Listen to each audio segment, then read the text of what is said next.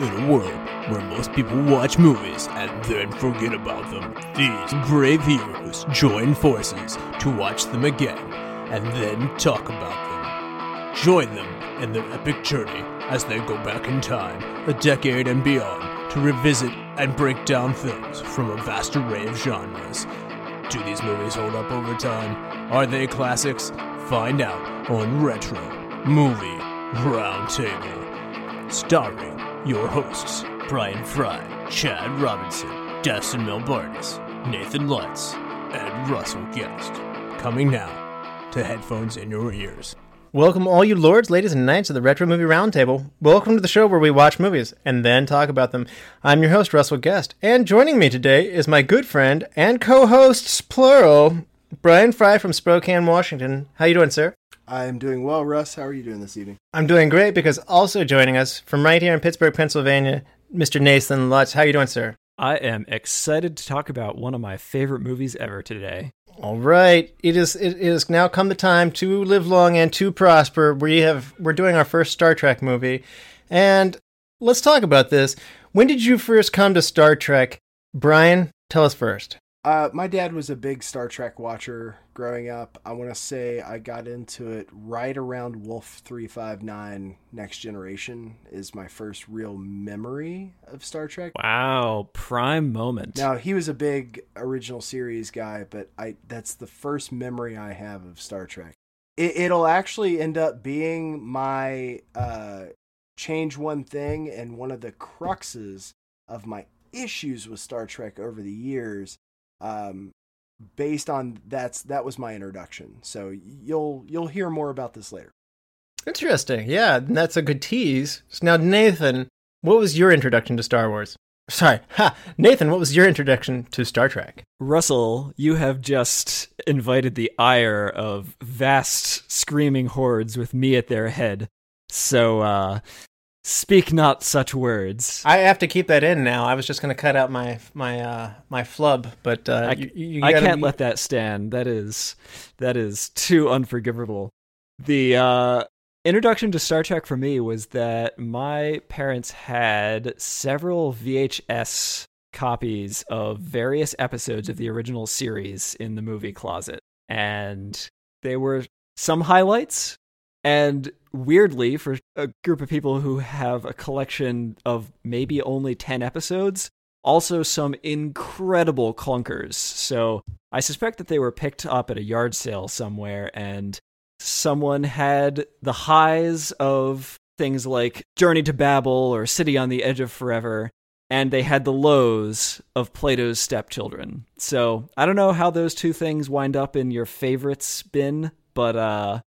these apparently did. Let me let me jump in real quick on this. So can we say maybe to a certain degree that Star Trek, given the fact that you have like some some really epic winners as episodes and then some that aren't so great, didn't that kind of in itself spawn a genre of like you've got to have a silly episode every once in a while, even though they may not have meant it? Because I feel like Chris Carter tossed in like a silly episode of X-Files once a season, and it almost seemed like a nod to Star Trek. Oh, you think that's where that came from, huh? Star Trek had, you know, more than one silly episode a season, I would say. I don't I don't I don't think they meant it. I, I I'm just saying that I feel like other shows did it as a, we know you didn't mean to do this, but it was kind of funny and bad, so we'll do it too. So I'm the newest one to Star Trek here. I did not pick up any Star Trek movies until I was in late high school. And I was a huge Star Wars fan, and it was one of those things where some of the new Next Generation movies had come out, and the previews were like, that's interesting, but I was always kind of like, that's a lot of stuff to get into, and I'm overwhelmed, and, you know, you go to the video rental store, and you're just like, there's a lot here, and I'm not, I don't know that I can get into this. Like, this is this is a well I don't know how to get into. And um, uh, it's one of those things if I finally picked up the first one and I started at the very beginning, and it did not do it for me. I'm not going to lie. I was like, wow, that was not something I need to continue with. And I didn't watch another one for probably like five years or so.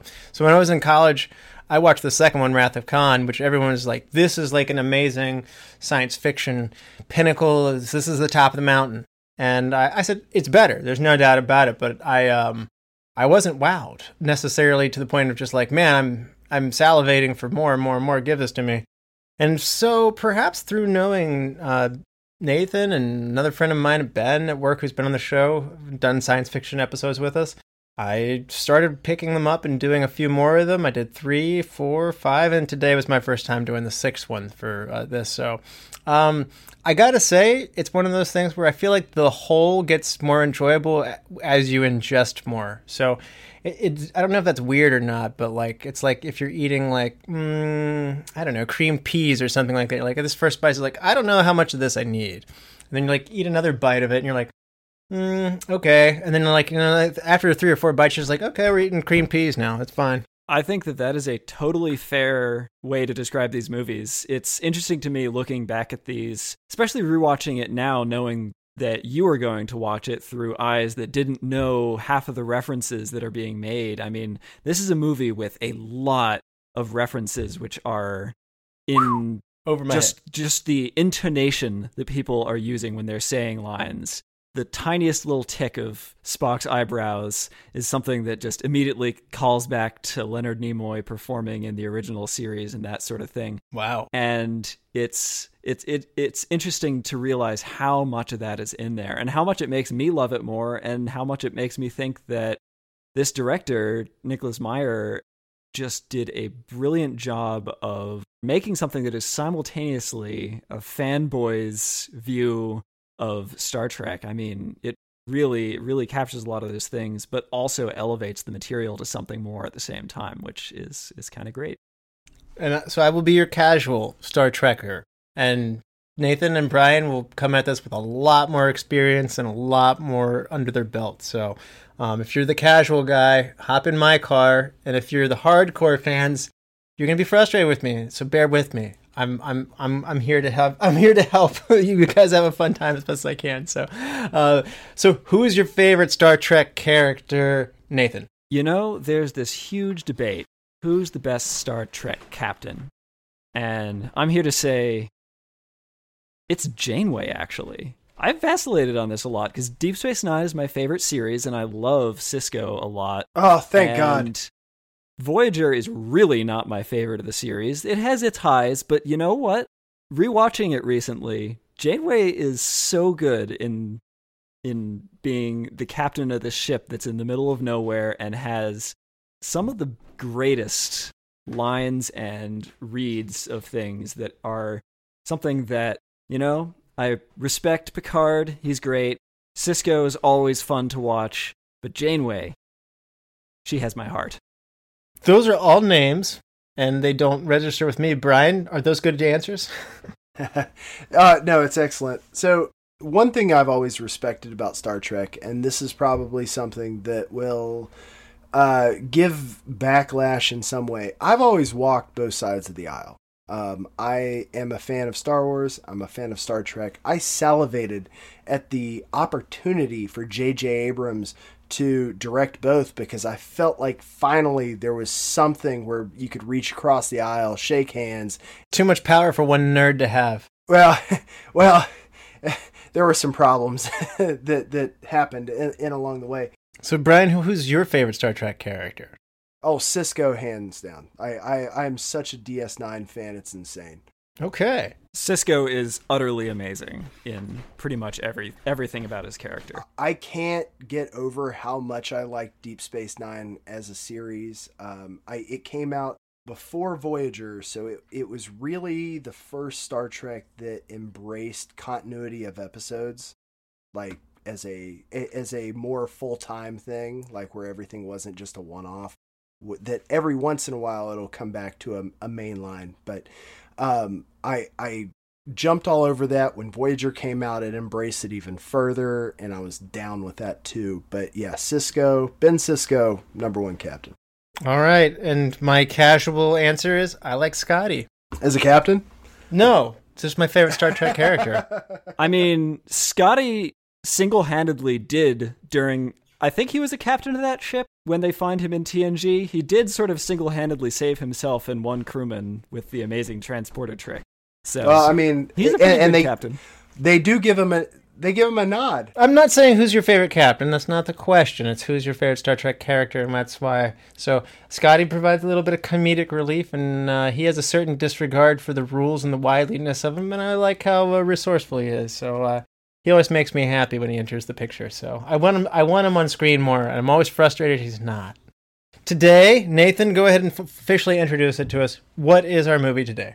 Today we are watching the second Nicholas Meyer Star Trek movie. This is Star Trek six, The Undiscovered Country. Star Trek does a good colon in there. They always give you a lot after that colon. I, I appreciate that. Shakespeare makes an excellent post-colon. Yeah, I, you know, our listeners probably have heard this enough. I like I like a movie with a colon in it, you know? Like, I just, it's, it's, it, tell me more about the movie, please, in the title. You know, the worst the worst name you can do for a movie is something like John Carter. Just like, that tells me nothing about the movie. I know I know the character in it. This does not help me. So, Star Trek The Undiscovered Country comes out in nineteen ninety-one. Its budget is twenty-seven million dollars. It grosses seventy-four point eight million dollars, so that's a nice return. It finishes at fifteenth on the box office that year.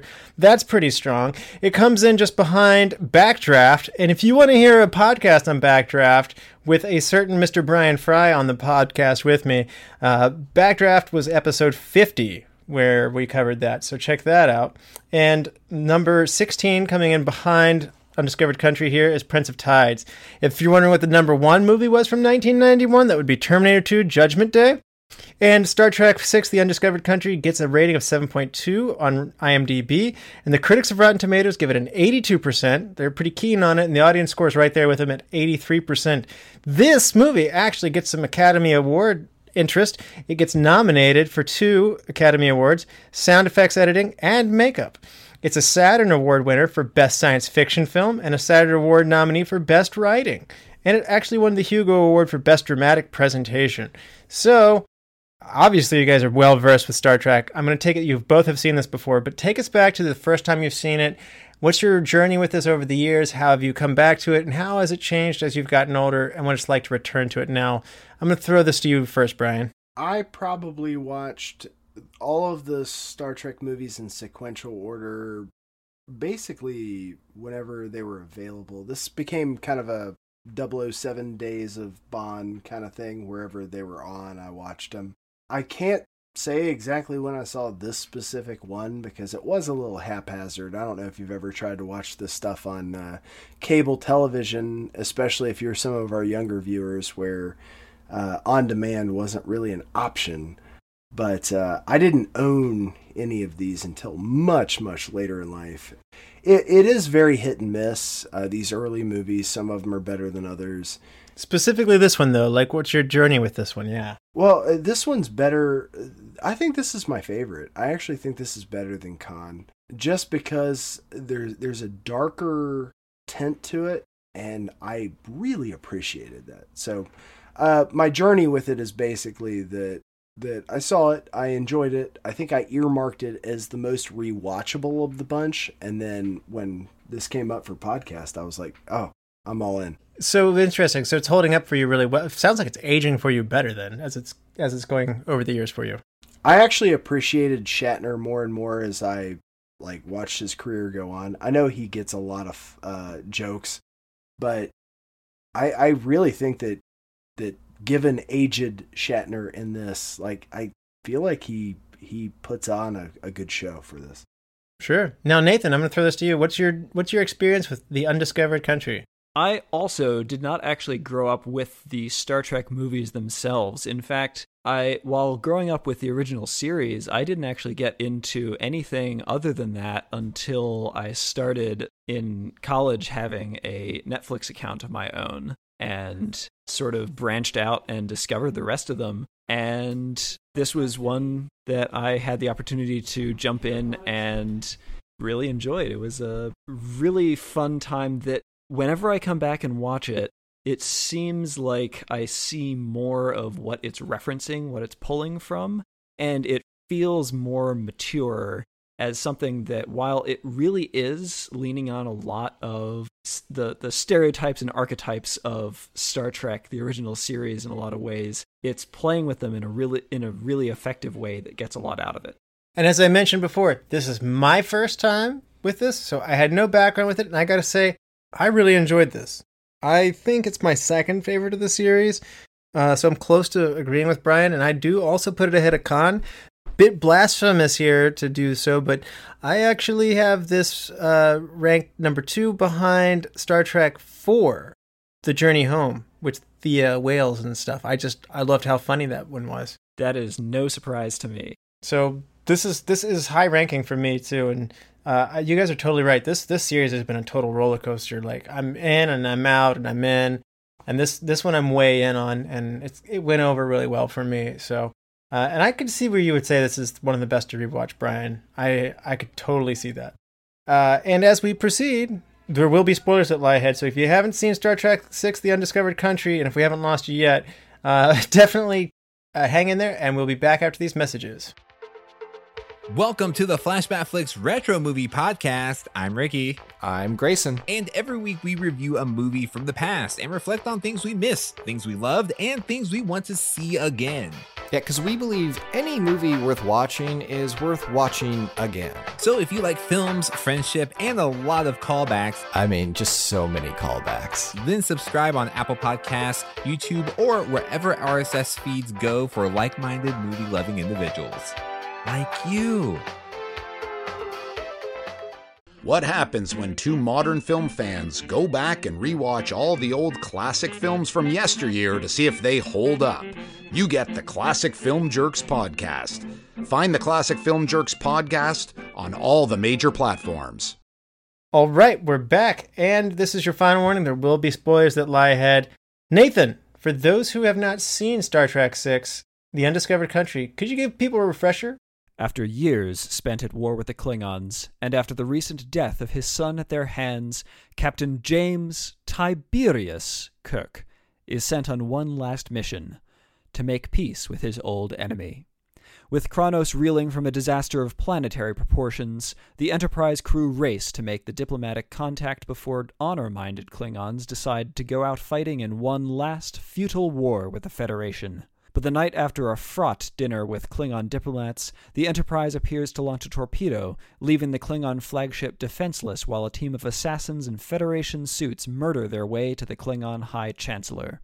Bewildered, but determined to follow through on their mission, Kirk and McCoy allow themselves to be arrested to prevent the outbreak of war. While they suffer a political trial and harsh imprisonment, Spock, Chekhov, Scotty, and Uhura follow a trail of breadcrumbs which lead them to discover the truth. The torpedo was launched from a still-cloaked Klingon warship, while two crewmen from the Enterprise carried out the assassination at the direction of Spock's protege, Lieutenant Valeris. With a second attempt at a peace conference jeopardized by the conspiracy of Klingons, humans, and Romulans, Kirk calls on newly minted Captain Hikaru Sulu to bring his own ship, the Excelsior, to assist in the coming battle. Slow clap to credits. The day was saved. And he definitely had to announce himself as he saved the president by diving on him. He was like, James T. Kirk. Yeah. Quickly, bring our head engineer. So, this is famous for being the final send-off for the original cast and crew. Uh, is it a bit sentimental for you guys? I don't think I've ever really held on to a crew from a Star Trek show. Uh, I think, uh, especially toward the end, some of the later iterations, most of the crews, like, you're just happy to see them reach their destination, especially with, with, with how Sisko's ended up in, in midair. So, obviously, if you've watched Generations, uh, Kirk stuff, yeah, it gets a little weird. But no, I don't feel like I've ever held on to any individual member as a, I need to see this end, or I'm sorry to see this end, because it's not the end. It's never been the end. I don't think it'll ever be the end. Okay. And to your point, they already had aired The Next Generation on T V, and it had, it had been going while this was happening. So I think it's interesting that there's an era overlap here. So, Nathan, what about you? Is this uh, is parting sweet sorrow for you? Parting is such sweet sorrow. Haven't you heard the chimes at midnight, Captain? Uh, this is a movie that I think if I weren't, and I'm really curious to hear what your take on this is, because, especially watching it this time, knowing that you are going to be watching it, I really saw areas of this movie that could be perceived as self-congratulatory and overly long-winded about how they present some of these things. And I gotta say, as someone who does have that total nostalgia for the original cast and the original series like this, I absolutely will accept all of what they gave to that, because this movie sort of earns it for me by really being a summation of everything that they've been putting together for a long time. It somehow manages to be something that crystallizes Kirk's whole relationship with the Klingons into a personal arc and make that into a movie. And that's cool to me. And the idea that by the end of the movie, he's made some sort of a change this way earns this movie a, a lot of lenience from me on feeling like it's being overly self-congratulatory. Was the slow clap at the end a little bit much? Yeah, but it's fun. And this cast has earned it after six movies and three seasons of T V. I, I think it was my first slow clap. Wow. Was there a slow clap before this? I, I feel like it's my first remembered slow clap. I I never kept track of my first slow clap, so that's interesting. I just know there are many of them. I feel like Cool Runnings, Cool Runnings would have been before this, right? Three. No, this is this is this is before that. Yeah. I I'm not sure, and you could correct me probably easily with more knowledge. Oh, I'm sure we're about to get corrected so fast. But but I think this might have been my first recollection of a slow clap. That's fair. Especially with how awkward that one race is like. Now, I know you guys can't see this because it's a podcast, but it's the one dude at the very end whose arms are like completely extended in front of his body doing the slow clap. And you're like, and there's that. Yeah, I think this is a I think this is an appropriate finish. What they've done, it's undeniable. These people have been working on these characters through multiple decades and through multiple iterations of the show. They've touched so many people, and even as a casual fan, you know how much it means to people. And yeah, I mean, it's it it is kind of sentimental. It's the passage of time. You see that they are older, but they love their roles and they love each other, and it's just kind of the it, this is the end of the road. And I feel that way anytime I see, whether it be somebody's last version of like when they're Bond or whenever the Doctor is saying goodbye on Doctor Who.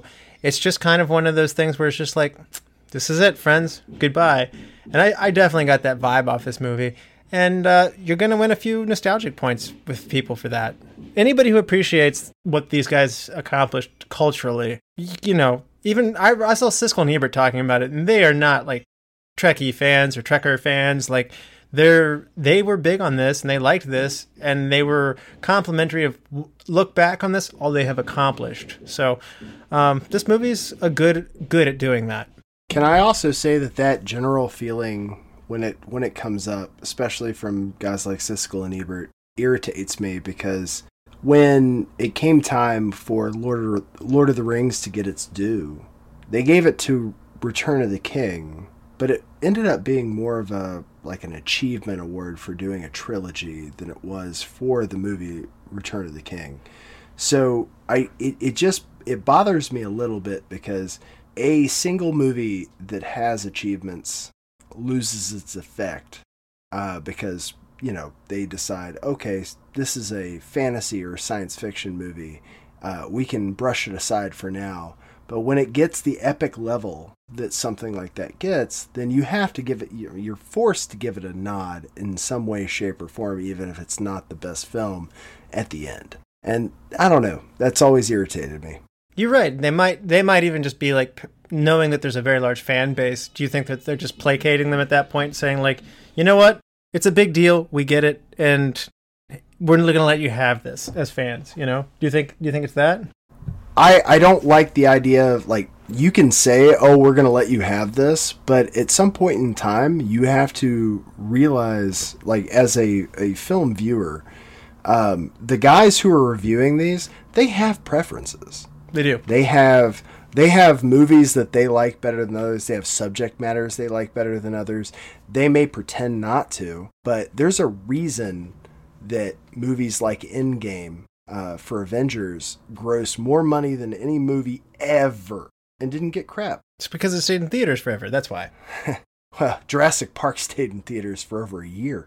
So it, it's just one of those things where you can take a dump on whatever you want to take a dump on. But the fact of the matter is, like, there is quality. It does. Subject matter is subjective. And when you look at these guys and how they rate films, you're understanding it through their lens of how they rate films. Just like you're listening to us rate films. I mean, there might be something that you absolutely love that I'm trashing on, and you're like, you just don't get it. And that's fair. And that's true. I maybe I just don't get it. But I do feel like science fiction and fantasy have taken a very bad sad, sidecar to so much over the years. Oh, that's that's a very fair thing to say.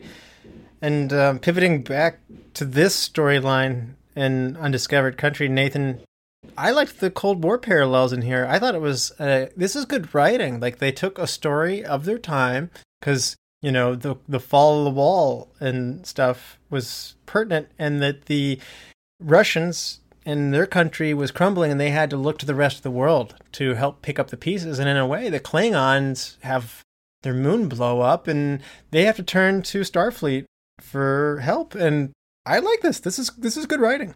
Yeah, there is so much in here that is a pretty overt allegory to that. You know, there's Chernobyl in here. There's it's funny, in another sci-fi story, they might make more effort to describe more of what's happened as a result of the moon exploding, but what they mention instead, it's not like, oh, meteors hit the planet. It was, oh, the air quality or radiation or something simple, much more earthbound and mundane is actually what they mention. And that really specifically correlates it to the the real world events that they were really connecting it to, that, oh yeah, these are, it's a mining accident. It's a an issue caused by the kinds of things that the Soviet Union was beginning to be forced to do in order to stay aloft during the whole Cold War. And I think that that made it stronger, even though from a sci-fi aspect, yeah, it maybe doesn't make as much sense, but the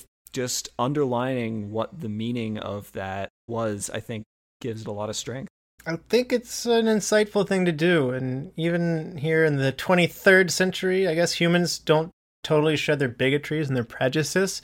And it's interesting to see how the humans are very, very spiteful and prejudiced against the Klingons. And it's interesting, we're about to enter a new era where, you know, these political rivalries that had people pitted up against each other are are gone. But it's hard for the people who were entrenched in these things to to lose that. And I think that's honestly a pretty powerful thing that, you know, that is, that's a reflection of humans. And it also, good science fiction writing, it challenges you to grow and to, to go beyond that. I think it was Brian who mentioned that, uh, or maybe it was you, Nathan, who mentioned that Kirk undergoes a transformation through this, and he he becomes a better person and opens his heart.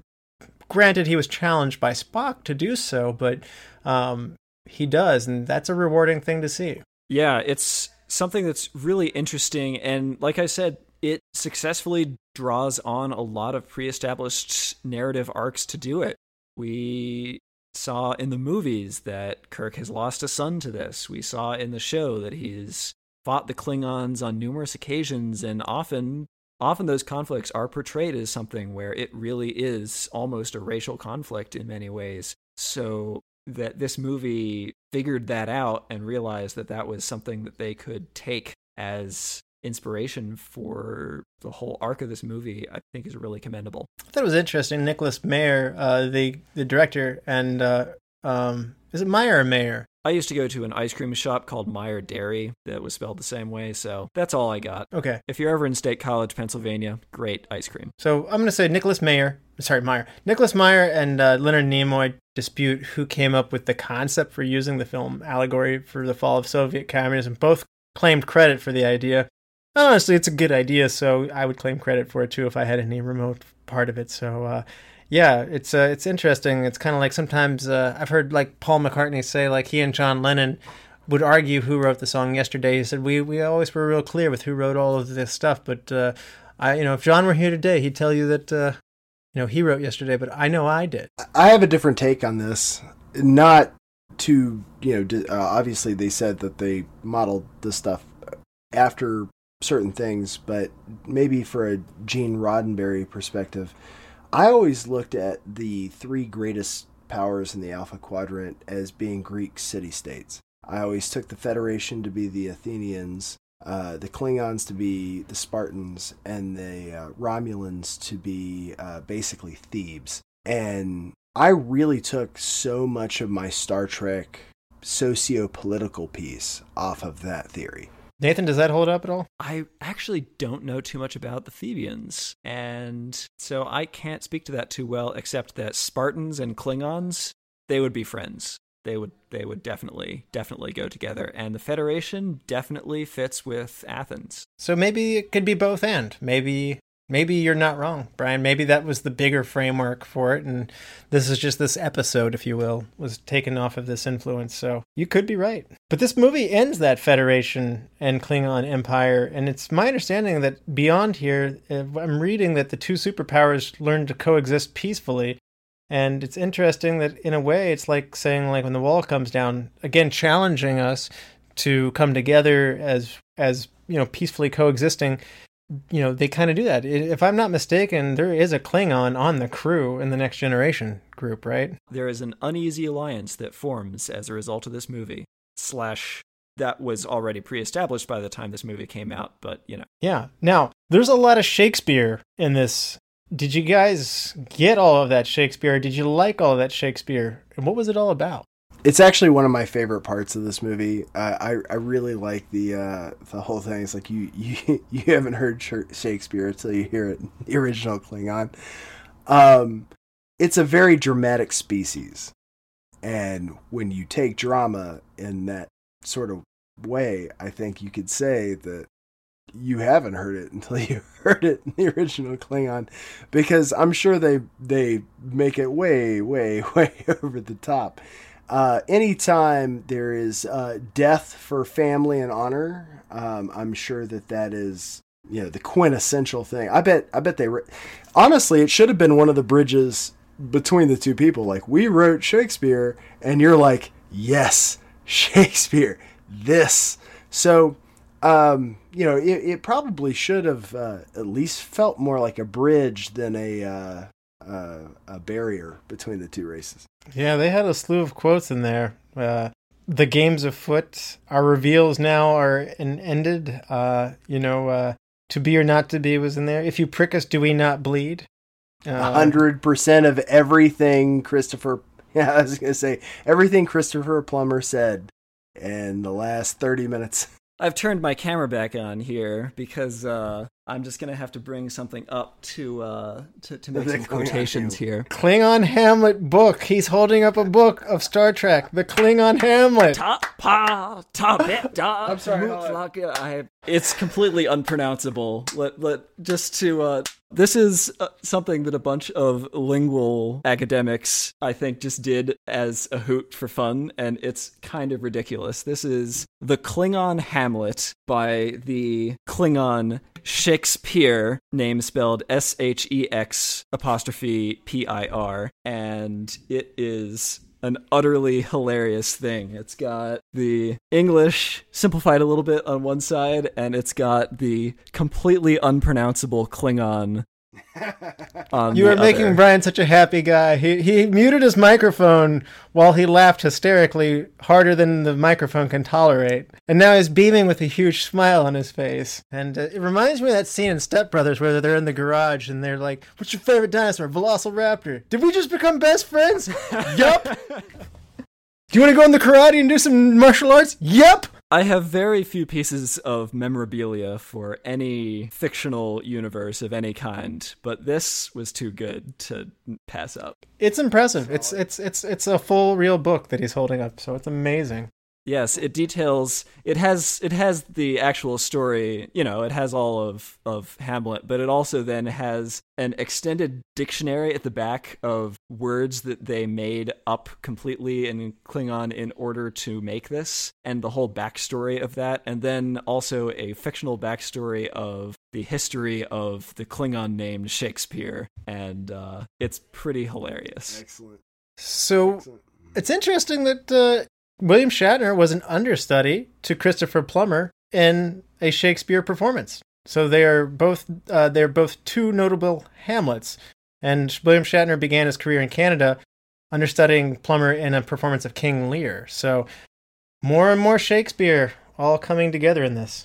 Oh, big nod to uh, Christopher Plummer. He passed recently, and and huge fan of his work. Uh, I'm glad we're doing this now, and just much love. Yeah. So let's talk about that. Let's go to the cast here a little bit. So obviously we've talked about the original cast and crew in their last hurrah here, but what about our villain, Brian? Do you like Christopher Plummer here? Absolutely. Uh, he he's basically my favorite part of this this movie. It's the perfect. They asked someone to come into a universe that he had not played in before and to be the antithesis to someone who has done basically nothing but play in this universe. Very true. And and that playoff is amazing. I mean, not only a nod to Shatner's ability to, you know, basically shy away from Plummer's intensity, because like you see it from the very beginning, like him stepping off the transporter pad, one warrior to another, like there's an intensity saying like, this isn't over yet. You think this is the end? Like he's non-verbally issuing challenge to a guy who doesn't even want to be there diplomatically in the first place. So he's trying to be like, okay, I've been informed to tell you that I'm happy to see you. Exactly. I've been ordered to escort you to Starbase. So it's it, it's one of those things where it's like, dude, I would love to fight you. Like, we can do this. Hey, Frankie, foreshadowing, we're going to have this out. Like, that's going to happen. So Christopher Plummer was was perfect for this, because I don't, have you ever seen in a in, in a movie or any of the Star Trek movies, have you ever seen William Shatner shy back from something the way he did with Plummer? Now, I understand he is supposed to, but... No, that's not his style normally. Yeah. Yeah. In fact, you even see this later when they're imprisoned, and uh, he's he's he, it takes him no time at all to get in a fight, yeah. in a prison fight. Yeah. So. He keeps on running into people who are at least a head taller than him and acts like this is the craziest thing he's ever seen. Yeah. So I, I, I, I love that casting piece. That is one of the best casting pieces they've ever done. I, I think this is the best villain of this original first six movies cast crew thing. And yeah, I, I'm really going to get it from the Star Trek fans, but I, I like him better than Ricardo Montalban, to be honest with you. Nathan, is, is that too hot of a take? That is not at all too hot of a take. Ricardo Montalban does an incredible job in The Wrath of Khan, and I wouldn't replace him with anybody, but the job that Plummer does here is just unreal. It's uh, he he steals the scene whenever he's in camera, and you can really tell that this is the very soul of a conservative Klingon warrior. Not only does he want to fight because he thinks he needs to, he wants to fight because it's fun. And he's enjoying what he's doing because he knows that he is picking a fight with somebody to create more fights. And fighting's fun. He's loving every moment of it. Yeah, yeah. And he views him as a as a good uh, uh, captain. He he'll, he'll give him his dues as that, but he's looking forward to fighting him too, like because it's like it's like it's like a challenge that I want to take on kind of thing. So. I, I see the sport in it as well as the prejudice built up in there too. It's like it, it's like yeah, I gotta I gotta fight him. Yeah. Now I thought uh, it was interesting. There's a number of things about uh, Valeris's character. This was originally written as to be Saavik, uh, which was Spock's trainee from Star Trek to Wrath of Khan, which was Kirstie Alley's character in that. And uh, the character is also in Star Trek three, which they recast the character. I actually missed that those were supposed to be the same character. And uh, Roddenberry objected to with it, the, the character would later come on to double-cross them. Valeris was uh, was this character who was uh, kind of, I wouldn't call it a full-out mutiny necessarily, but definitely undercutting the mission for sure. And um, I just thought that was an interesting thing, and I'm glad that they made that change. Also, just casting the character three different times starts to get confusing too. Yeah, I'm actually more on board with the reasoning that it would be unfortunate to have a character recast three times for three movies, because I actually love the idea that Savick might turn out to be somebody who double-crossed them in the end, and I think if you did that, you would need to have something at the beginning of the movie to explain that. Something something of Savick having a little bit more backstory, though. But apparently, uh, you know, even as far back as Wrath of Khan, uh, Meyer wanted Kim Cattrall to play Savick back in eighty-two, so in a way, it was him going back to the well to kind of do what he was thinking at the same time. So she initially turned down the role of Valeris, thinking she was to play Savick, but then she found out it was a new character, and she agreed to do it. And she got to do it in a lot of things in terms of naming the character, helping to, like, fashion the hairstyle around the ears. So Kim Cattrall kind of got into this stuff. So she was in, she was pretty enthusiastic to take on this part.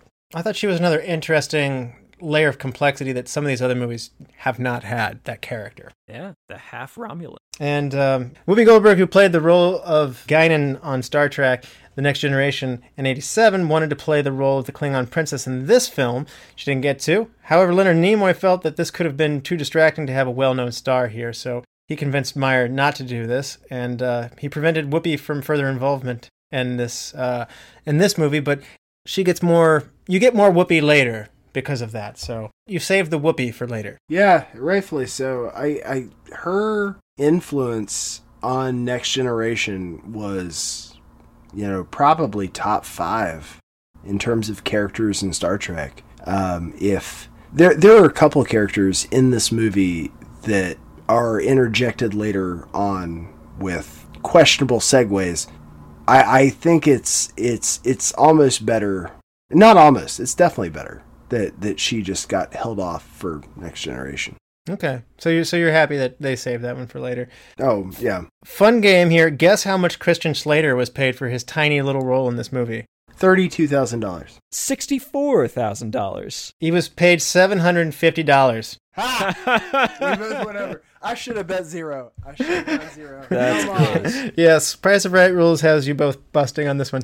He he he framed it and still has it framed on his wall to this day. So it is nice when you make so much money that uh, you can just frame seven hundred fifty dollars on your wall. But uh, he just uh, wanted to be in Star Trek, so it worked out for him. So that was a fun pop-in. I kind of wish there would be more fans popping in. I would think there'd be a slew of Star Trek, celebrity Star Trek fans. And I did see that his little cameo there was, there was like, ooh, would that be too much to, to do this more? So, but that explains why some random guy was allowed to get into Sulu's, the captain's quarters in the middle of the night. He gave him a stern talking to, though.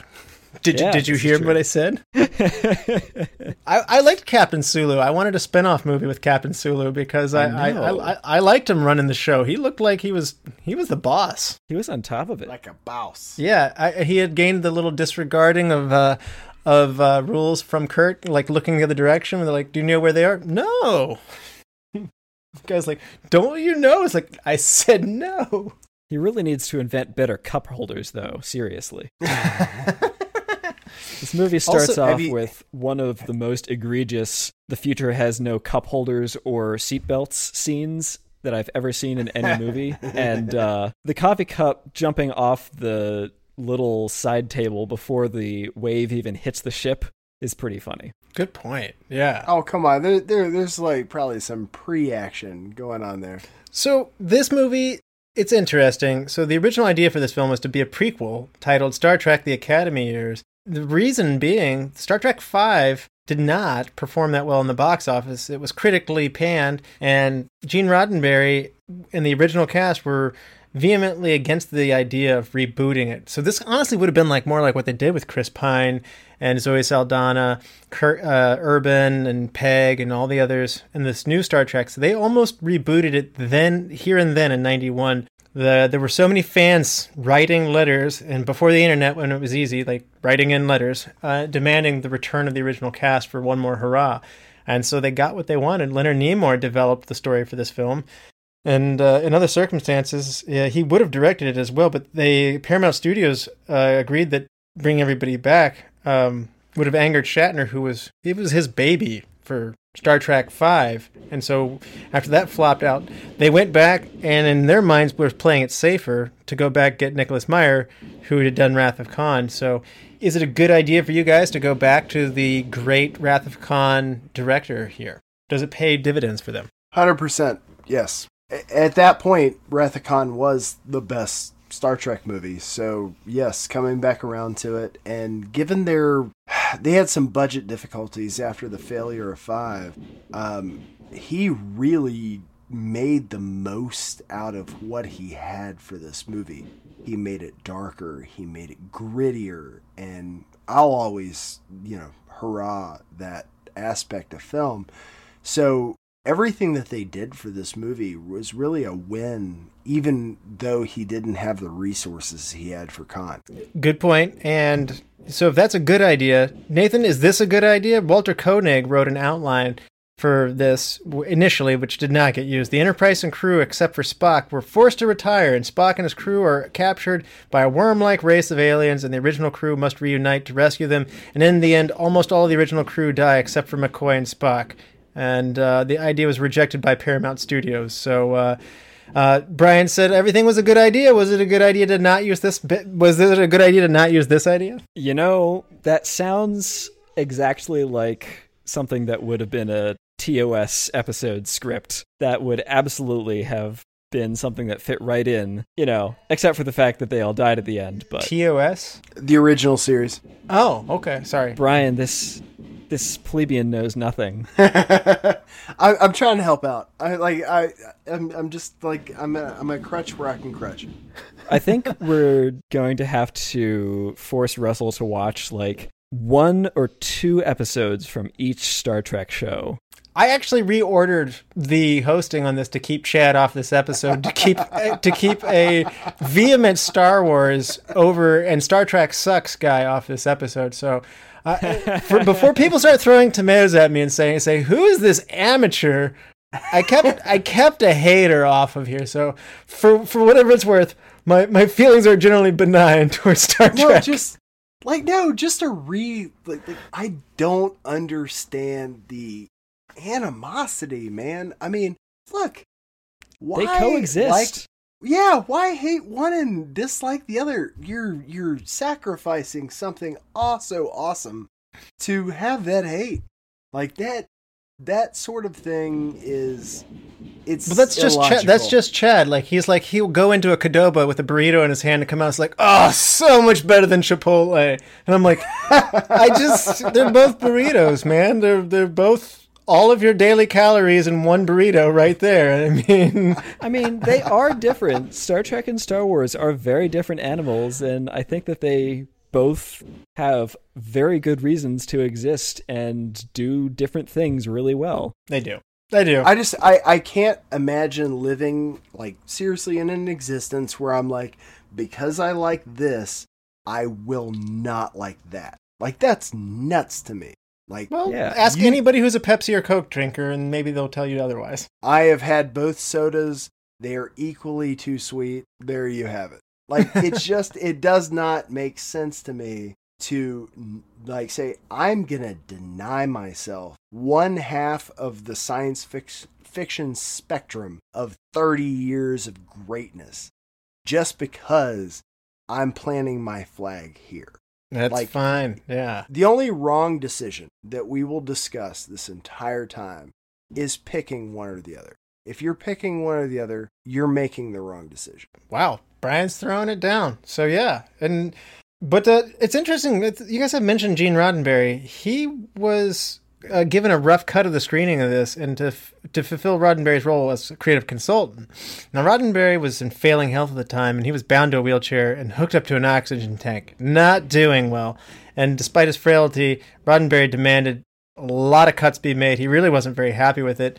And uh, Meyer engaged him in a heated argument, and uh, Roddenberry unfortunately died uh, several days, not not because of this, but uh, several days later after the meeting, but that was their parting That was their parting interaction, and Meyer has expressed a lot of deep regrets at his behavior in that meeting, getting passionate over his ideas, no doubt, and not realizing just how sick Roddenberry really was at the time. So Roddenberry died uh, forty-eight hours after viewing the cut of this film. And uh, you know, at least uh, Meyer dedicated it in his memory at the end of this, which was a no-brainer thing to do, but uh, that's kind of unfortunate Roddenberry wasn't digging where this was going, because I can't see what would have made him so unhappy. There's a lot of information and stories and tales out there about what the Roddenberry vision was and how it evolved over time and the effect it had on different Star Treks that were being made. And it's easy to go into a lot of detail about this idea that later on in his career and shepherding of the Star Trek brand, Gene Roddenberry was developing very strong opinions about what this evolved humanity was supposed to look like and what the future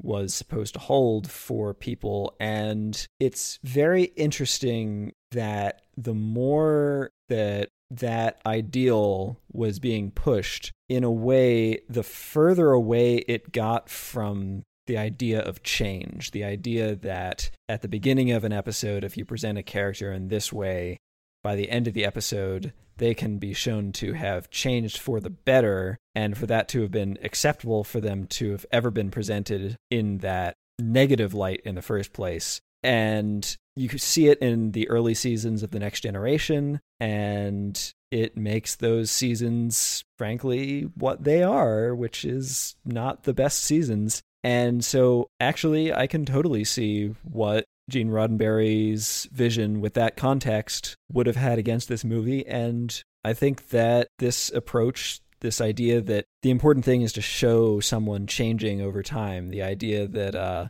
Kirk, who has all the excuses in the world, his he has this crazy past with the Klingons, he deservingly should have opinions and life experiences about this order that he's been given by his friend Spock, with, of course, the oversight of the Federation, to go make peace with people who he's had real problems with in the past. And, you know, in, in my opinion, that just makes the fact that he's able to overcome that by the end of the movie. And, you know, not one hundred percent, but to some extent, he's come around to the idea that there should be a peace process forward and that future generations might be able to look at it with more open eyes than he can. I think that those are amazing ideas that are important to be able to show in a movie. That's very interesting. Yeah, I mean, it's uh, it's it, we're seeing it now with Lucas having sold off, you know, Star Wars, and uh, I can't say that it's all been wonderful, but uh, it's it's interesting when something goes beyond the hands of the creator,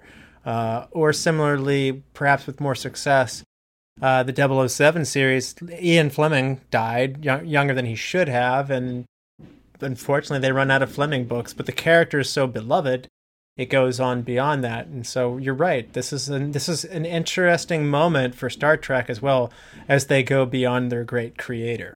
Now, for the dinner scene, the Klingons, most of the actors refused to eat, and they uh, they were just, not because the food was bad, but just because they had to be on camera over and over and shoot so many takes and stuff like that. So Nicholas Meyer offered them twenty dollars to eat, uh, to actually eat their food, and Shatner was willing to do it, and he ate his food, and uh, he actually had to, uh, you know, he ran Meyer down and actually made him pay up later, so... Uh, Otherwise, I thought that was a funny directorial tactic of, it seems like another one of those seven hundred fifty dollars paychecks get hung on the wall by these people. It's funny that uh, the director's like, I'll give you twenty dollars if you'll eat that, um, which is, uh, that's like anybody else saying like, I'll give you these two pennies, William Shatner, if you'll eat that. But I'm sure they all partook of the Romulan ale. Yes. I mean, who doesn't? Literally only one admiral. So one of the other interesting stories is Nichelle Nichols objected to the scene where the crew uh, desperately searches through old uh, printed Klingon translations and dictionaries to speak the language, and she felt like this would be more than logical that Uhura, the ship's chief communications officer, would know such a main language of their main enemy, and uh, that it would have not have been appropriate for her to struggle so much. However, Nicholas Meyer, the director, bluntly overruled her. He's a forceful guy, I get the drift.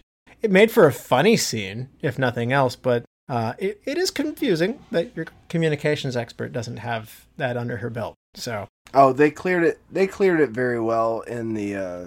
Kelvin universe. I, I, I think that that was a mistake, like just general mistake for him to say, oh, she doesn't know.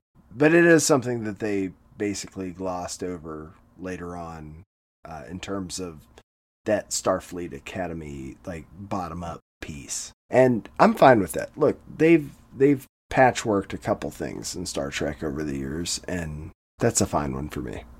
I thought, on a similar note, McCoy's, uh, you know, the advanced medical practices of the time, he can't operate on the Klingons. Uh, does that bother you, Nathan? I actually thought, like, I was like, McCoy's a seasoned veteran doctor. I feel like he would at least have a pretty good idea of the anatomy of their enemies. These are two scenes that, as a follower of the original series, I just completely forgive because, especially the medical scene with McCoy, he spends basically the entirety of the original series complaining to Spock that his anatomy is so weird and he doesn't know what normal for Spock is. But oh, I'm okay. pretty sure that I'm pretty sure that he's he's putting it on when he's saying that because he's he just enjoys ribbing into Spock the entire series. And that's just one more way of him doing it. Is it silly that he would say something like that? Yeah, but it's a callback. So my piece on this is going to be that, like, Spock and McCoy have always been varying angels on Kirk's shoulders. Like, they both have their philosophical views that they give him. Uh, I'm not going to say angel and devil because that doesn't make sense. But basically two different perspectives uh, fueling in there. But to say I don't have any real understanding of Klingon physiology, you're talking about in this uh, determination of Cold War. Like, how many bodies have you been able to examine? How many times has there been an opportunity for you to have the enemy under your microscope? Of course he doesn't know. Okay. Like, all right. That's, I mean, this is this is an interstellar war that has had no real firefights, and the ones that have happened have have happened with both sides retreating in, you know, agony. So tell me, how, what does he have to go on? Really? That's fair. Now, what did you think about the look and feel of this movie? This movie had a much smaller budget, so it's a lot less grand than you would think that they would get for their final hurrah here. So the Enterprise Bridge set was actually brought back from Star Trek five, The Final Frontier. It had been stored outdoors and was damaged severely by the weather, but they, they reconstructed and fixed it back up, and uh, they reused a lot of set pieces in order to save money. And it's interesting, they had to shoot on smaller sound stages. It's kind of funny to think of a franchise like Star Trek having to be resourceful, but it sounds like they kind of had to be here. Uh, Nathan, did you think that affected what you were seeing in this movie, or did it feel different? So, a couple things about this. First off, the sets may have taken a downgrade, but the visuals, the effects in space, oh my gosh, they're amazing in this movie. They are somehow some of the cleanest, clearest visual effects of ships in space, and most of them are pretty simple. They're mostly just ships flying by, glowing torpedo balls of light flying through space, but there are just so many shots in this movie which are as pretty and prettier than anything in two thousand one: A Space Odyssey ships. And whoa, I think that there's a serious upgrade in how things have been shot over time, and you see it in this movie. And I don't know, there aren't a lot of movies with more modern visual effects that do this aesthetic anymore, where the ships are presented cleanly, they're not shadowed all over the place, they're not relying on, they're not trying to create all these atmospheric effects of, oh, what if the sun was low on the ship and it's reflecting off it in this perfect way. This ship, this movie presents the ships simply and beautifully, and it doesn't try for effects that it can't pull off fully in the way that, for example, Star Trek The Wrath of Khan does all the typical Star Trek nebula shots, which look a little bit dated because they're shot in pools of water. What about that floating Klingon blood, though? What about that? What about that? So, someone, someone just needs to slap that Jaws guy who did it and said, no. That's not an in-space shot. That's not a that's no. not a ships in space no. shot, because obviously when we when we come back in, there's some uh, there are definitely some attempts at, for example, an Indiana Jones-esque underground prison space that uh, looks very much like it might have just been the set from some Next Generation episode. I like that. I like that whole prison part of the storyline a ton, actually. I wanted to stay there longer, to be honest with you.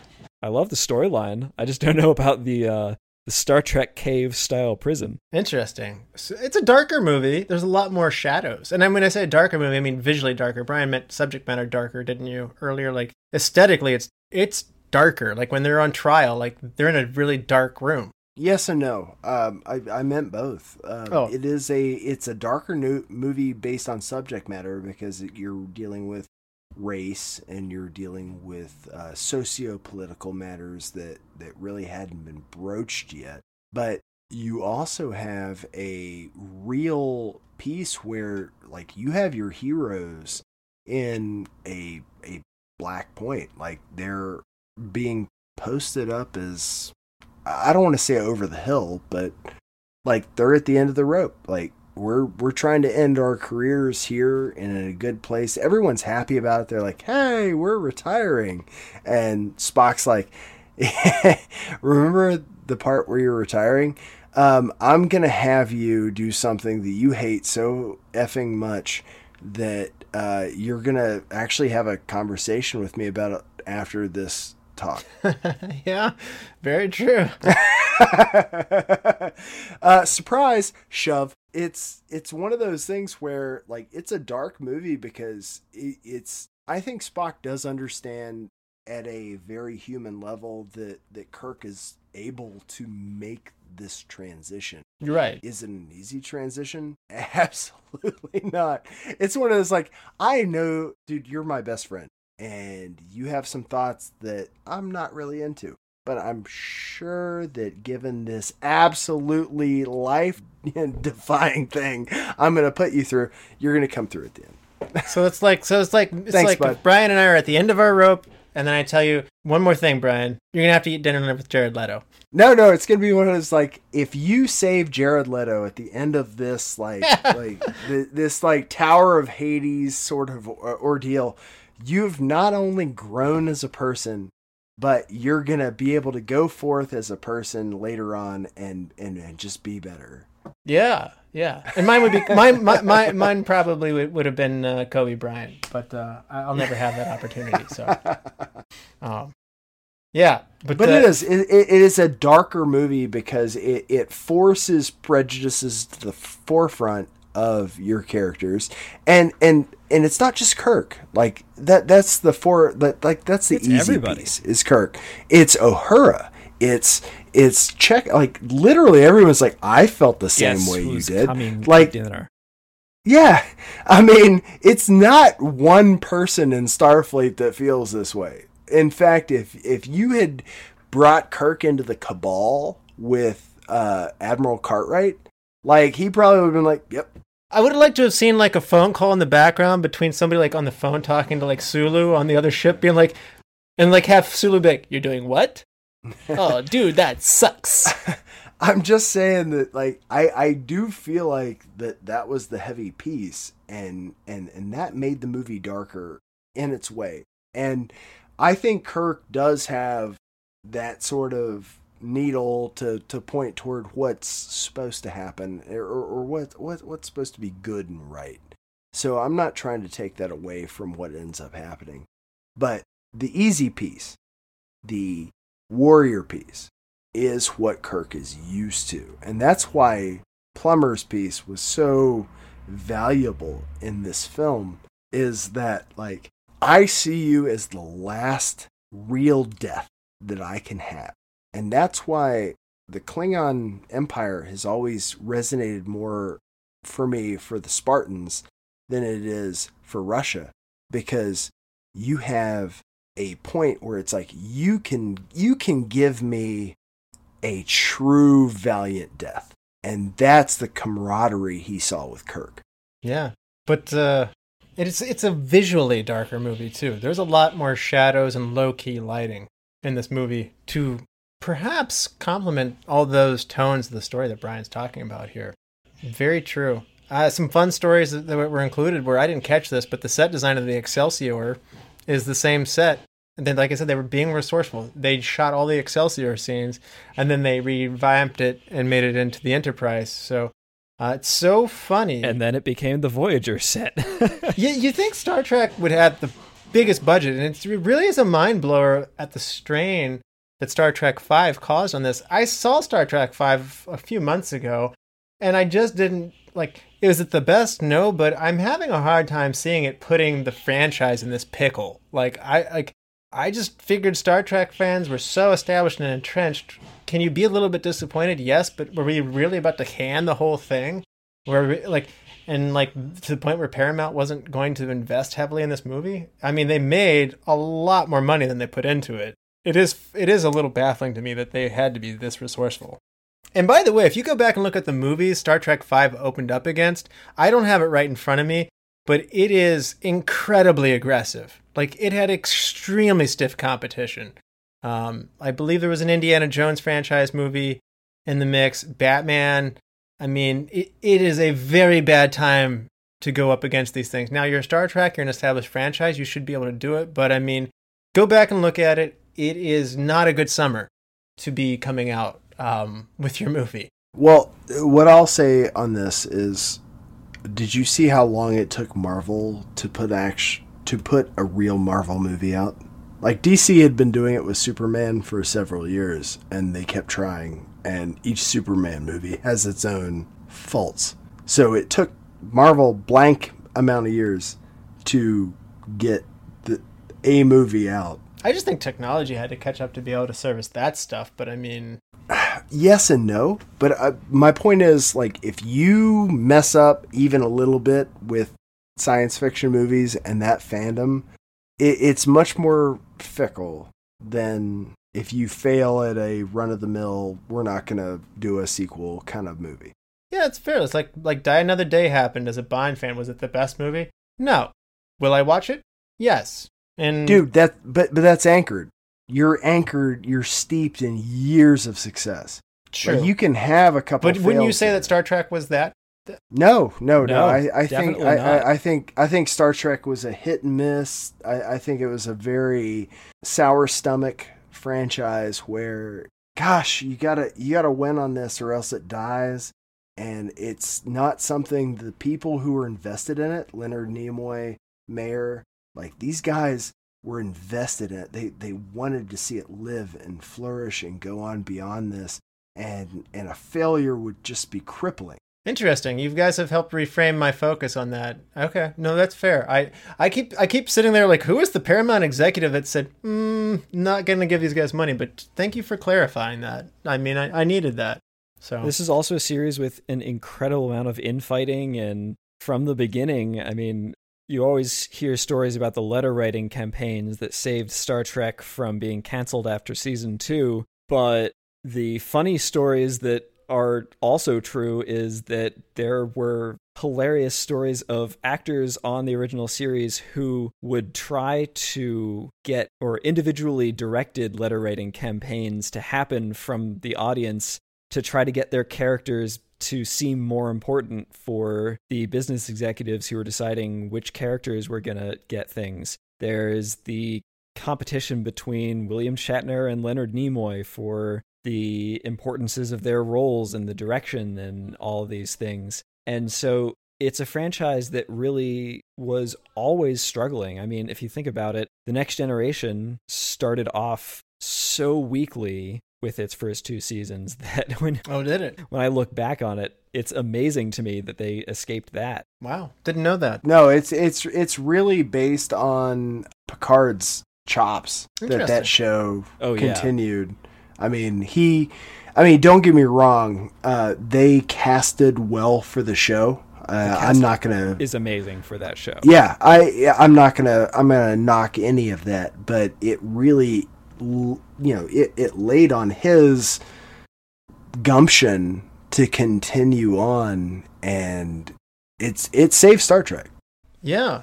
So a few fun fun stories. Frankie and Johnny in ninety-one was being filmed in the same studio area, and that required Al Pacino to have a surprised expression when he opens a door, and director Gary Marshall arranged for William Shatner in Kirk uh, costume and Spock in, in costume to both be on the other side of that door when they opened it up. And uh, the, the cut that they get of Pacino opening that door and being surprised in that movie is actually him opening up the door and unannounced having Kirk and Spock in, in full uniform behind there. And Pacino being like, huh, what kind of drugs am I on? All the drugs. So, yeah. Another fun uh, story is Christian Slater got to actually wear William Shatner's original trousers from Star Trek two, The Wrath of Khan. So they're reusing all kinds of set pieces in this one. And he, uh, he in an interview, said, it was an honor to get into Shatner's pants. So those uniforms um, need to be brought back. Those are those are my favorite Star Trek uniforms. Uh, speaking of uniforms, Christopher Plummer was originally cast to have had hair, and when they were applying the makeup on for him, uh, he was saying that this just makes me look tougher. Take the hair off. And are you going to tell Christopher Plummer no? Especially when he's dressed as General Chang? I, I wouldn't. I, I've gone back and reread the lore behind the changes of Klingon anatomy like three times, and I still don't get it. For the non-Trekkies out there, this is a story that can only happen in a series that has a fandom as strong as it is and as canon-obsessed as Star Trek is. The fact that this is something that was a decision on the spur of the moment in this obscure sixties T V show that was then in the early two thousands retconned as, oh yeah, this was, we intended this story the whole time, can only happen in Star Trek. So, as we talk about the music of Star Trek six here, Nathan, what do you think about the music of The Undiscovered Country? This is my favorite Star Trek score. Oh, really? Wow, impressive. Cliff Eidelman, brilliant, brilliant job. First off, I am always extremely happy. In the script, Shakespeare is quoted all the time, but this movie is actually quoting certain other things in addition to the classic Star Trek themes. Um, but this is this starts off with a quotation or a modification of a theme by one of my favorite composers, Igor Stravinsky, and his wonderful ballet, The Firebird, which starts off very darkly. And the score to this movie, which is dark and brooding and menacing, but also hopeful and heroic to fit the ideas and themes that are in the script, starts off with sort of an inversion of that foreboding opening melody of Firebird, and it just picks up from there. I love this score. Uh, one of my favorite moments is when Kirk and McCoy have escaped the prison and they are walking out in the icy tundra on the penal colony, and the wind is blowing, and there's just this wonderful, beautiful score of shimmering strings and this uncertain trumpet that slowly grow into this wonderful score involving sweeping French horn melodies, and oh, it's the best. It's great. I love it. Brian, anything to add on the music? I don't think I can possibly add anything to that right now. I should let you go first. No, that's fair. I I, it, I, I hold up my hands and surrender. I have nothing to add to that. That's why we brought Nathan in this year. The music section of the show got so much better. Uh, I appreciate that. I got nothing. Uh, now, yeah. Uh, now, uh, it's time to give out some awards here. M V P. I'm going to go right off the bat. I think, uh, is this a Christopher Plummer sweep? Yes, sir. Plummer. No, it's not. No, it's not? Oh, I'm. Oh, Nathan, who's your M V P? In no other Star Trek movie would I say this, but this is a Shatner M V P for me, actually. Whoa, really? I thought maybe Nicholas Meyer might come out of the shadows here, so yeah. This is an amazing job by all. This is a movie where you really can't go wrong picking something, picking something out. Is it the amazing effects of all the ships? Is it the amazing callbacks of so many casts? Is it the amazing direction of some of these shots? But no, in this case, this is, in fact, my favorite appearance of Kirk in anything. His opus. I gotta give it to him here. Okay. Yeah. This, it, hey, it's the grand uh, walk-off here. This is the grand finale for Kirk, and he nails it. Yeah, and we gushed over Christopher Plummer earlier. Fry, uh, anything to add to it? No, I, I, I do love Plummer in this. I think he is the the epitome of the Star Trek villain, the antithesis to Kirk. Um, I, I, I just, I was so excited, especially on a rewatch, like really paying attention in the way I do for the podcast, to see his pawn off with Kirk, like his his his back and forth was so good because Kirk is so hamstrung by Spock on making this a political thing and saying, "Hey, you, I'm looking at you. I know, I know you're better being. You are a peace-loving guy. I want you to be cool with this. I volunteered you for this. Let's be those people." And Kirk's like, "I'm really happy to have you here. I I, I, yeah. I, I, I, I think we can all live together in peaceful co- coexistence." And and this dude's just like right up in his face as one warrior to another. It's like, yeah, man, we're going to get into this. We're going to fight, and it's going to be awesome. And it does. Look, foreshadowing is awesome. That's great. We're gonna we're we're we're gonna do this. This is gonna happen. Now, best supporting actor, Nathan. The whole cast is amazing. The main cast, the triumvirate, they all do an incredible job of this movie, and it would be a little bit silly to bring them up as, you know, each, each and all of them are amazing together and they work together perfectly. So I'm going to bring in the person who had to somehow come in and compete with all of them for this. Lieutenant Valeris, who manages to almost out Shatner Shatner at certain at certain points at the beginning during the scenes where they're leaving space dock and make faces, and she inserts herself in all these scenes, and just because she's the one new face, you kind of know it's her, she's the conspirator, but she does a fantastic job and brings out a lot of interesting things, which is partially due to the writing, but I think she does a really good job of selling a past relationship with Spock and just being really successful there. So an excellent job. Now, Brian, what about you? Best supporting actor. I, I think this makes sense. Like, given what we've talked about, I actually gave Shatner my supporting, uh, not because he's a supporting. What? Not because he's supporting. Not because he's a supporting, but I was looking more at it as an M V P versus runner up. Yeah. So. Oh no! I, okay, he, I, I meant like he. Well, no, but I mean, I, I I had to give him a nod for this because his acting in this is that good. Like, I have to give him the second best nod. Like, okay, so say he gets a nod for M V P, then who would your best supporting be? Like, of the lower, like, you know, you know, the rest of the everybody else. Um, I think I'd have to go with probably McCoy on this. I, I do like his. It's a great choice. I, I do like the the we've been together this long kind of piece that McCoy gives. And I also have to give a, a hats off to how Urban does that later on in his piece, like to show a early, yeah, he's great, an early kinship between the two of them. It's like, hey, I don't agree with like ninety-nine percent of what you do, but God, my life was crap before, and your life was crap before, and we're just we're we're we're mailing this in, man.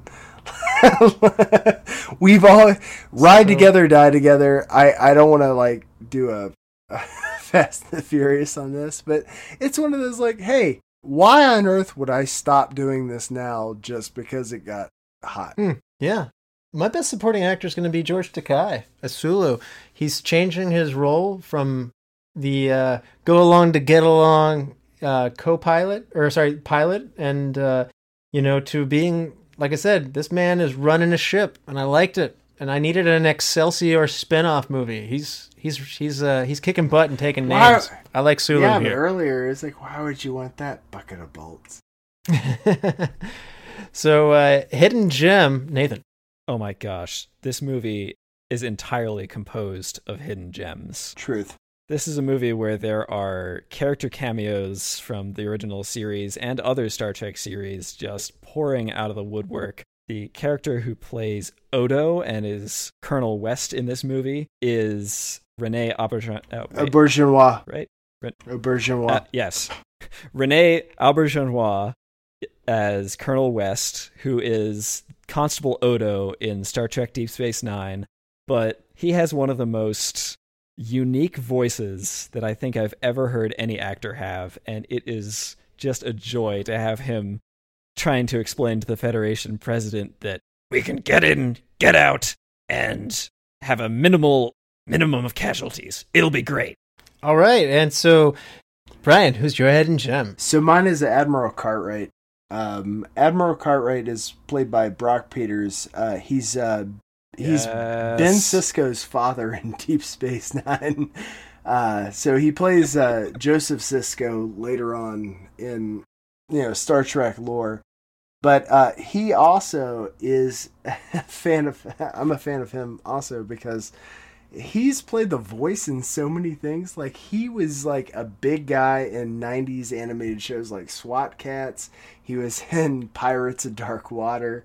He was in Batman the Animated Series. He was uh, Lucius Fox's character um, in Batman the anima ser- Animated Series. So for those of you get, who are, you know, trying to make the connection, uh, Lucius Fox is Morgan Freeman's character in Dark Knight Rises. So this guy literally did the voice of that character in Batman in the Animated Series. So this, like, he does a lot of stuff, and he's awesome. That's great.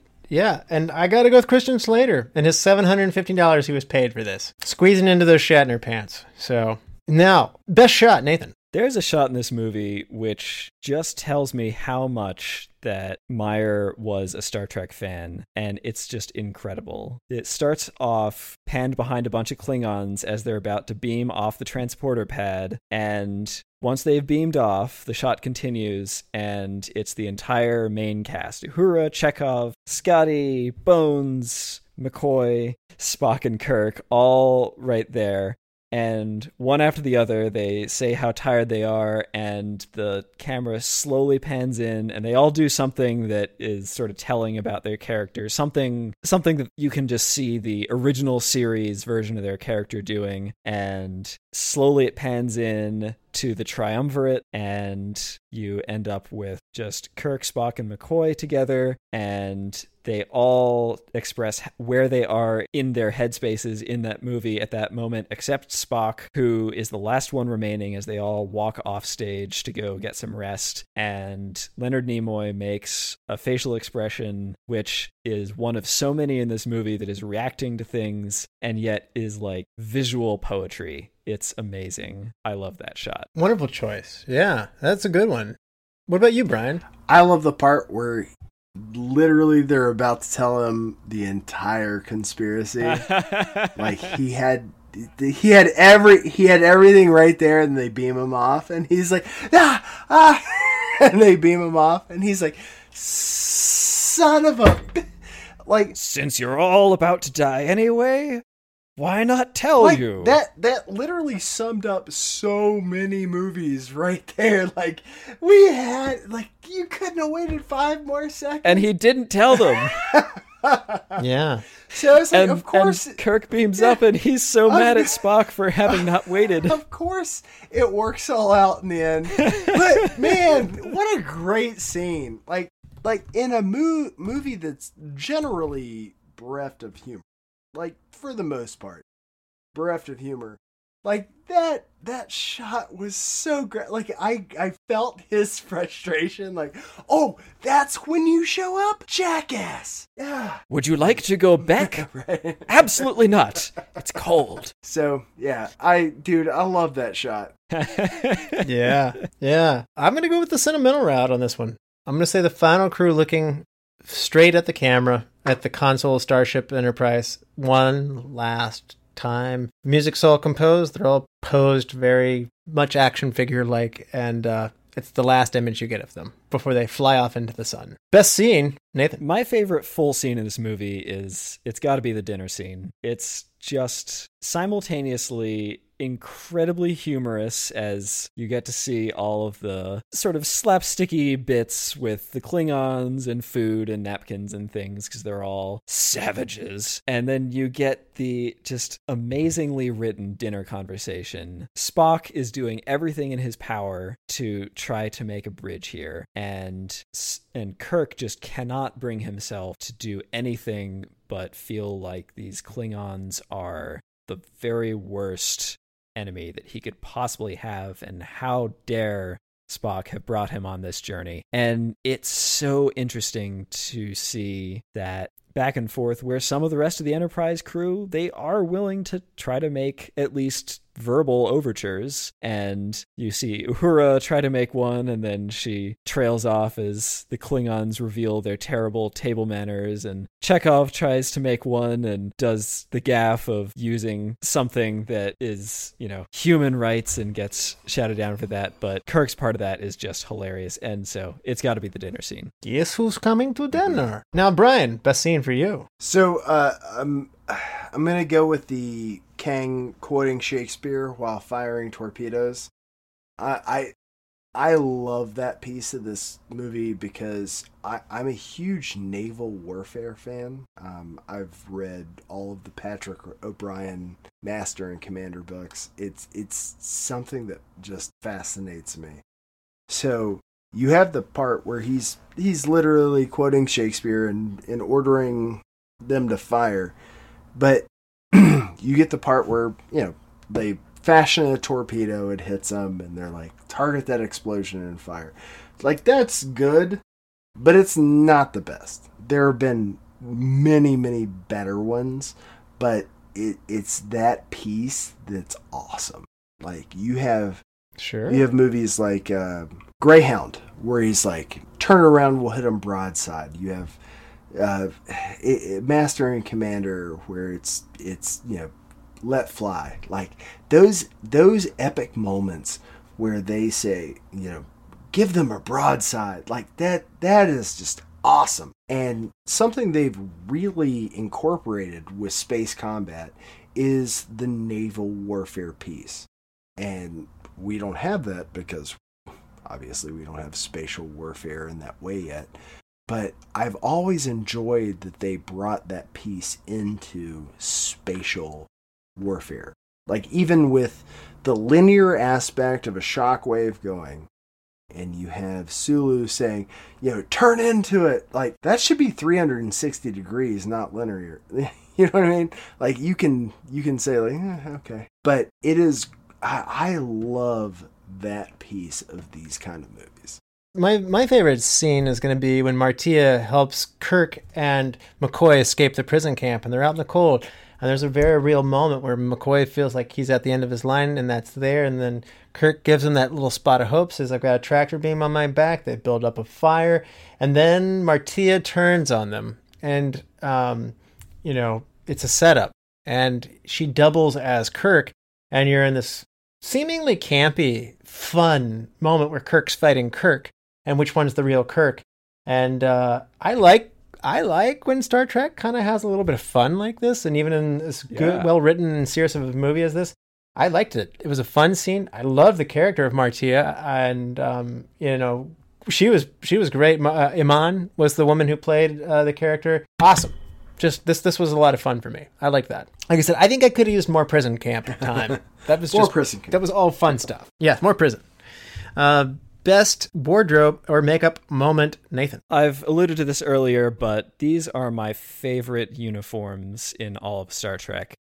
And there's a bunch of reasons for this. One of them, I, I just love the feeling that this is a naval ship, that this is naval warfare in space or submarine warfare in space. And that's something that Star Trek has always done really well. And these uniforms capture that in an incredible way. Um, the best moment is actually part of my favorite shot in the movie. And the cool thing for me about these uniforms is that you can open them in a way of expressing how tired or rough your last couple of hours have been. And the ability to do that, McCoy just rips the front of it open and walks off. It's great. It's so expressive, and I'm going to have to award it to that. What about you, Brian? Best wardrobe makeup moment.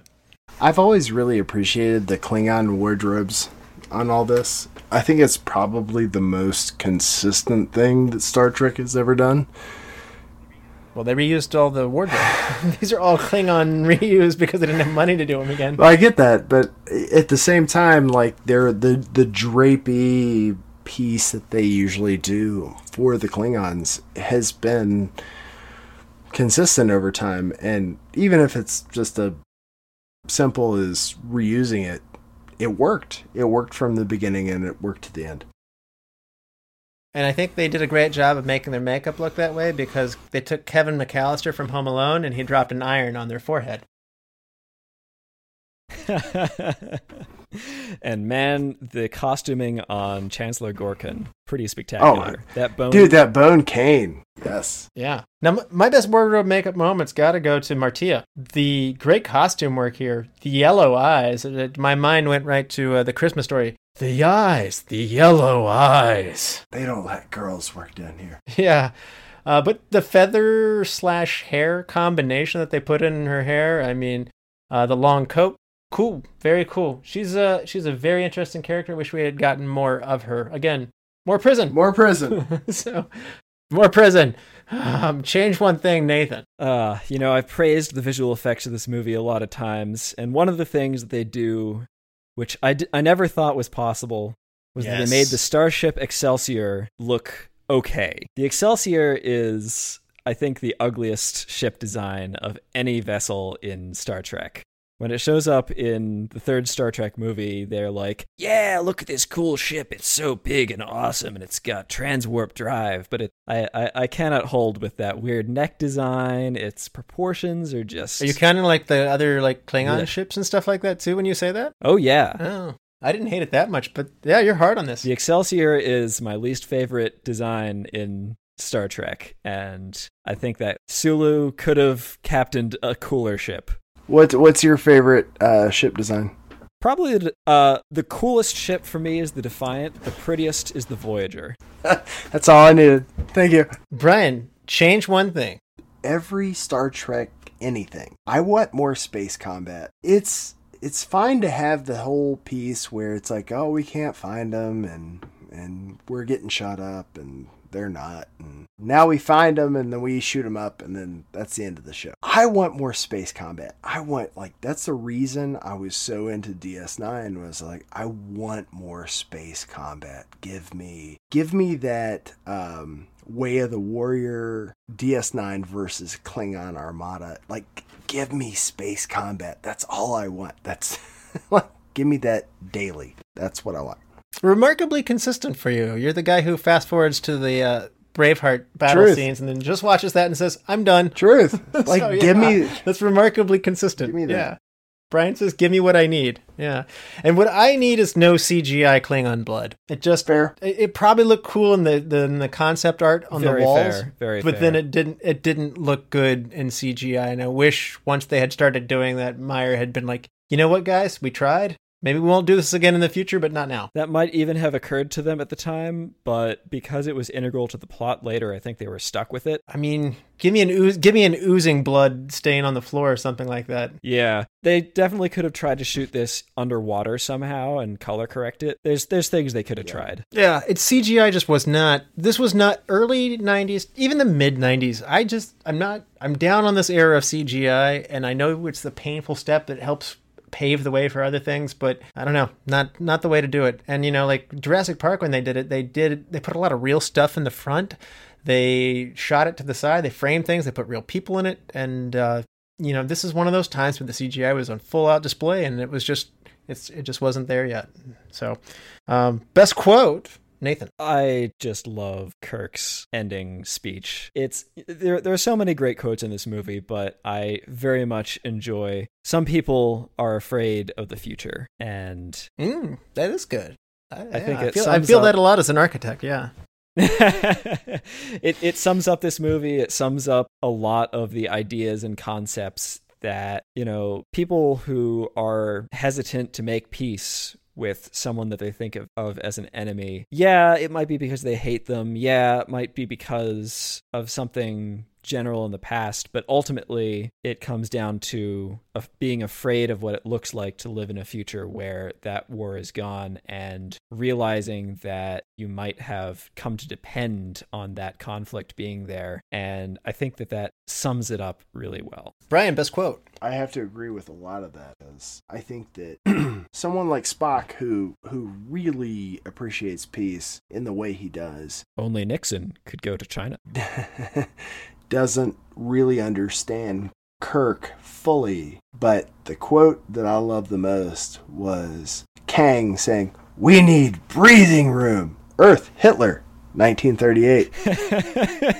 That was the best damn quote in this entire movie. Like, that was like, snap. Like, this guy understands war. Kirk understands exactly what's happening right now. He understands the opposition on the other side, even though you have peace on the Federation side, you have peace on the Klingon side, and they're trying to understand each other. He understands the war on the other side. He understands the peace that has to to counteract that war on the other side too. All right. Yeah. My best quote is going to be when disguised as Kirk, Martia fights him. And uh, earlier they say, uh, "I can't believe I kissed you." And, uh, you know, Shatner just calmly goes, "Must have been your lifelong ambition."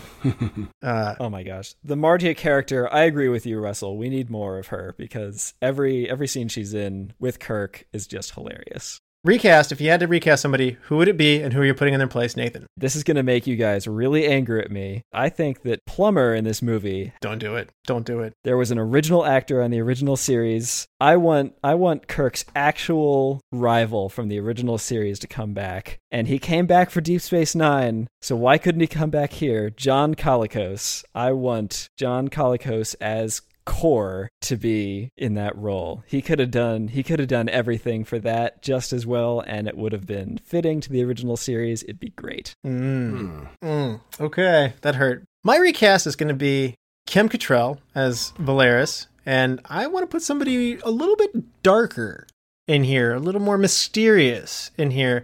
I felt like Kim Cattrall was not what I was looking for in this character, and I do like that, that it's not Saavik. I, I personally like Saavik's character, and I don't want to not like Saavik's character. So I want Valeris. I want it to be different, but I want her to be darker. And I'm thinking Sean Young. She's a little younger, but not much. And uh, it's about the same age. And she would have been doing A Kiss Before Dying around this time. So uh, Brian, who's a big Blade Runner fan, uh, might might approve of this or not. So no, I think I'd be game for that. No, I think uh, what really needed to be recast here is probably some of the... Uh, the generals, like the excess to Christopher Plummer, like they're all other people who needed to have an issue with this peace alliance. So like, give me somebody else. Give me a, you know, a dark actor who wants to also chime in. Like maybe the guy who gets his arm shot off. Give me somebody at least a little bit more credible. So my recast is... Is this your is this your reach to Brian Cox? Yeah. No, no, I'm not. I'm not, not going to say any particular person. Like just, just, just okay. Give me like some named person who is with Kang on this. Like, yeah, yeah, we shouldn't do this. Look, they shot my arm off. I thought you were reach. I thought you were about to reach back in your bin and bring up Brian Cox one more time. Yeah. No, no. uh, all right. Well, this is the big moment of the show. I think we're going to get some high marks here, judging by how things have gone. Nathan, on a five-star scale, half-star intervals, what would you rate Star Trek six, The Undiscovered Country? Can I give it a six? No, it's a five. It's perfectly reasonable to do, and I can tell how much you love it. For absolutely. Now, Brian, what about you? What are you going to give this movie on a five-star scale? I'll give it a solid four. Four? What's keeping it from going higher for you? Well, I mean, this is not a... a room rocker. This is not a, a movie that I think a lot of people are going to appreciate outside of canon and people who like this genre. Um, I don't think that they really crushed the market with how they did the movie. So I will only allow my uh, positive uh, attitudes to go so far. So four is where I will stop it. Okay. Wow, that's uh I was gonna say this is your rating, not not a neutral rating, so that's interesting. So I'm gonna I'm gonna match you and go four here as the casual. So uh, I'm I guess I'm gonna match you even with your hardcore background on this. So four for me. I just think it's incredibly fun and it's very well written and well performed. Agreed. Agreed. Uh, Nathan, do you want to help me pick a movie for next time? I do, Russell. It's wartime. So we're going to do one of these movies. Apocalypse Now from nineteen seventy-nine. A U S Army officer serving in Vietnam is tasked with assassinating a renegade Special Forces colonel who sees himself as God. Option two. Born on the fourth of July from nineteen eighty-nine. The biography of Ron Kovic. Paralyzed in the Vietnam War, he becomes an anti-war and pro-human rights political activist after feeling the betrayal of the country he fought for. And option three. The Deer Hunter from nineteen seventy-eight, an in-depth examination of the ways in which the U S Vietnam War impacts and disrupts the lives of the people in a small industrial town in Pennsylvania. I'm going to have to go with the one with a great John Williams score. This will be Born on the fourth of July. fourth of July. All right. Tom Cruise movie. Definitely going to want to see that. Oliver Stone, an acclaimed director. So look forward to getting into that one next time. Thank you guys for coming on the show. And thank you all the lords, ladies, and knights of the Retro Movie Roundtable. We invite you to reach out to us. We want to hear from you. So subscribe, rate, and review to the show on iTunes, Spotify, Stitcher, wherever you get your podcasts. And give us a like on Facebook. Follow the show at Twitter at, at movie underscore retro. We're on Instagram. And email us at retromovieroundtable at yahoo dot com. All one word. And producing and providing this podcast is fun but not free. So we invite you to support the show at our Patreon page at www.patreon.com forward slash retro movie roundtable. Any contributions are much appreciated and will go towards making the show better for the listeners. As always, thank you for listening. Be good to each other and watch more movies. Brian?